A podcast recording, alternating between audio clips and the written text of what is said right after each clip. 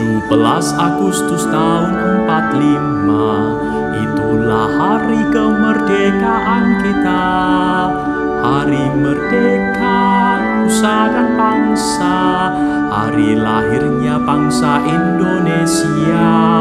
Merdeka, sekali merdeka tetap merdeka, selama hayat masih dikandung badan.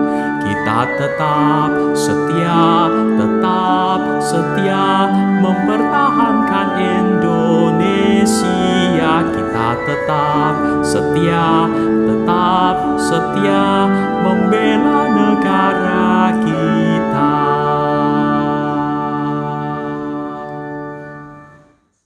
Selamat pagi Bapak Ibu, Saudara-saudari yang terkasih di dalam Tuhan. Pagi ini adalah pagi yang istimewa karena hari ini kita merayakan hari ulang tahun kemerdekaan negeri kita, Indonesia. Ketika Tuhan menempatkan kita di Indonesia, pasti Tuhan memiliki rencana yang indah bagi diri kita dan juga bagi Indonesia. Oleh sebab itu, mari bersama-sama kita belajar akan firman Tuhan supaya kita bisa mengerti apa yang Tuhan rencanakan bagi kita dan bagi negeri kita, Indonesia. Kita berdoa. Bapa di surga, kami bersyukur Engkau sudah mengaruniakan kemerdekaan kepada bangsa dan negara kami. Dan hari ini kami merayakan kemerdekaan itu dengan penuh sukacita.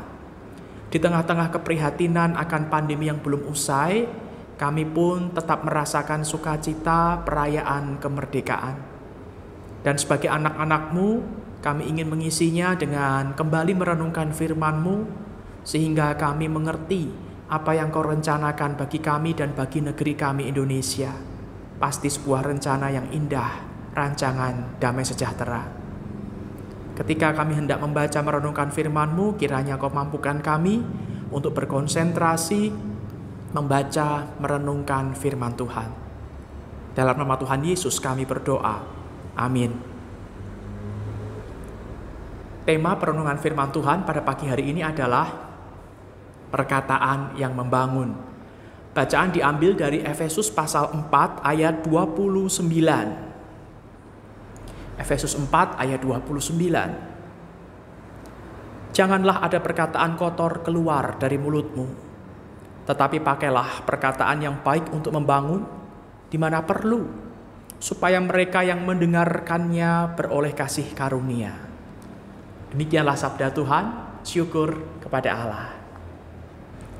Jemaat Tuhan, hasil riset yang dimuat dalam salah satu portal berita pada tahun 2016 mengungkapkan fakta bahwa verbal bullying ternyata jauh lebih berbahaya dan lebih mematikan dibanding physical bullying.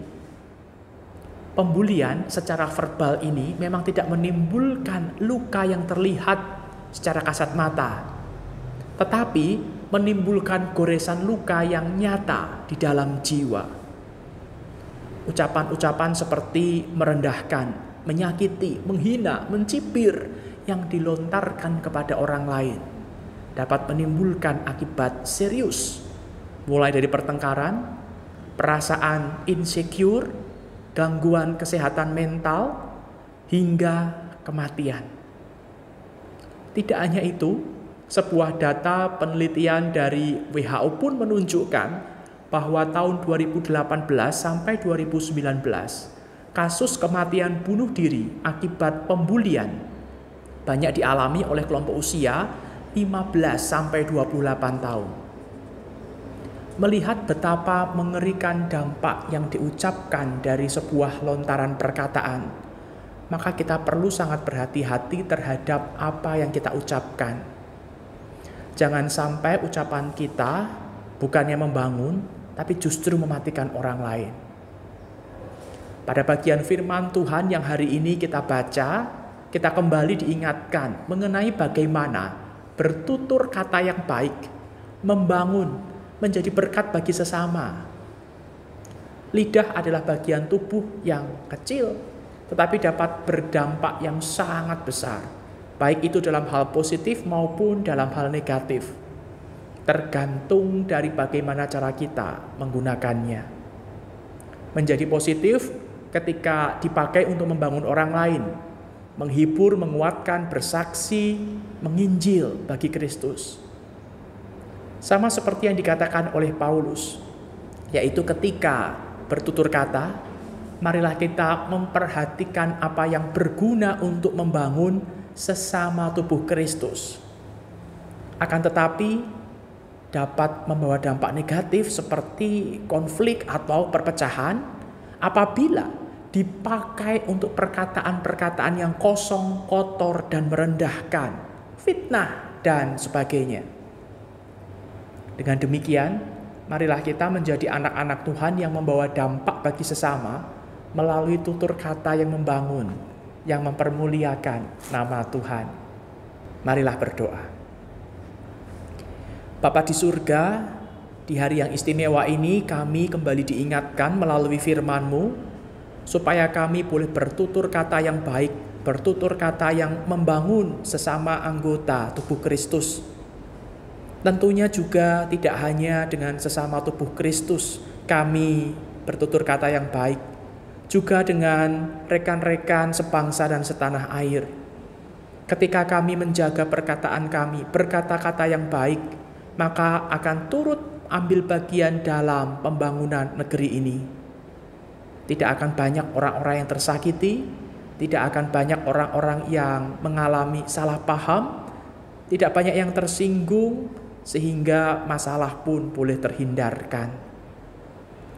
Mampukan kami anak-anak-Mu, mulai dari hari ini, untuk bertutur kata yang baik, mulai dari keluarga kami, di tempat kerja kami, maupun ketika kami berada di tengah-tengah masyarakat. Di dalam nama Tuhan Yesus kami memohon. Amin. Selamat pagi, selamat merayakan sukacita hari ulang tahun kemerdekaan Republik Indonesia. Selamat melanjutkan perjuangan untuk terus bertutur kata yang baik dimanapun kita berada. Tuhan memberkati.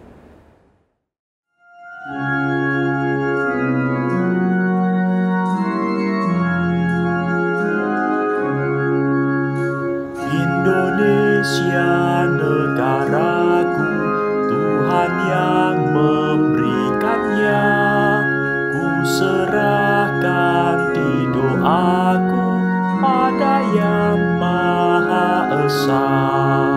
Bangsa rakyat Indonesia, Tuhanlah pelindungnya dalam duka serta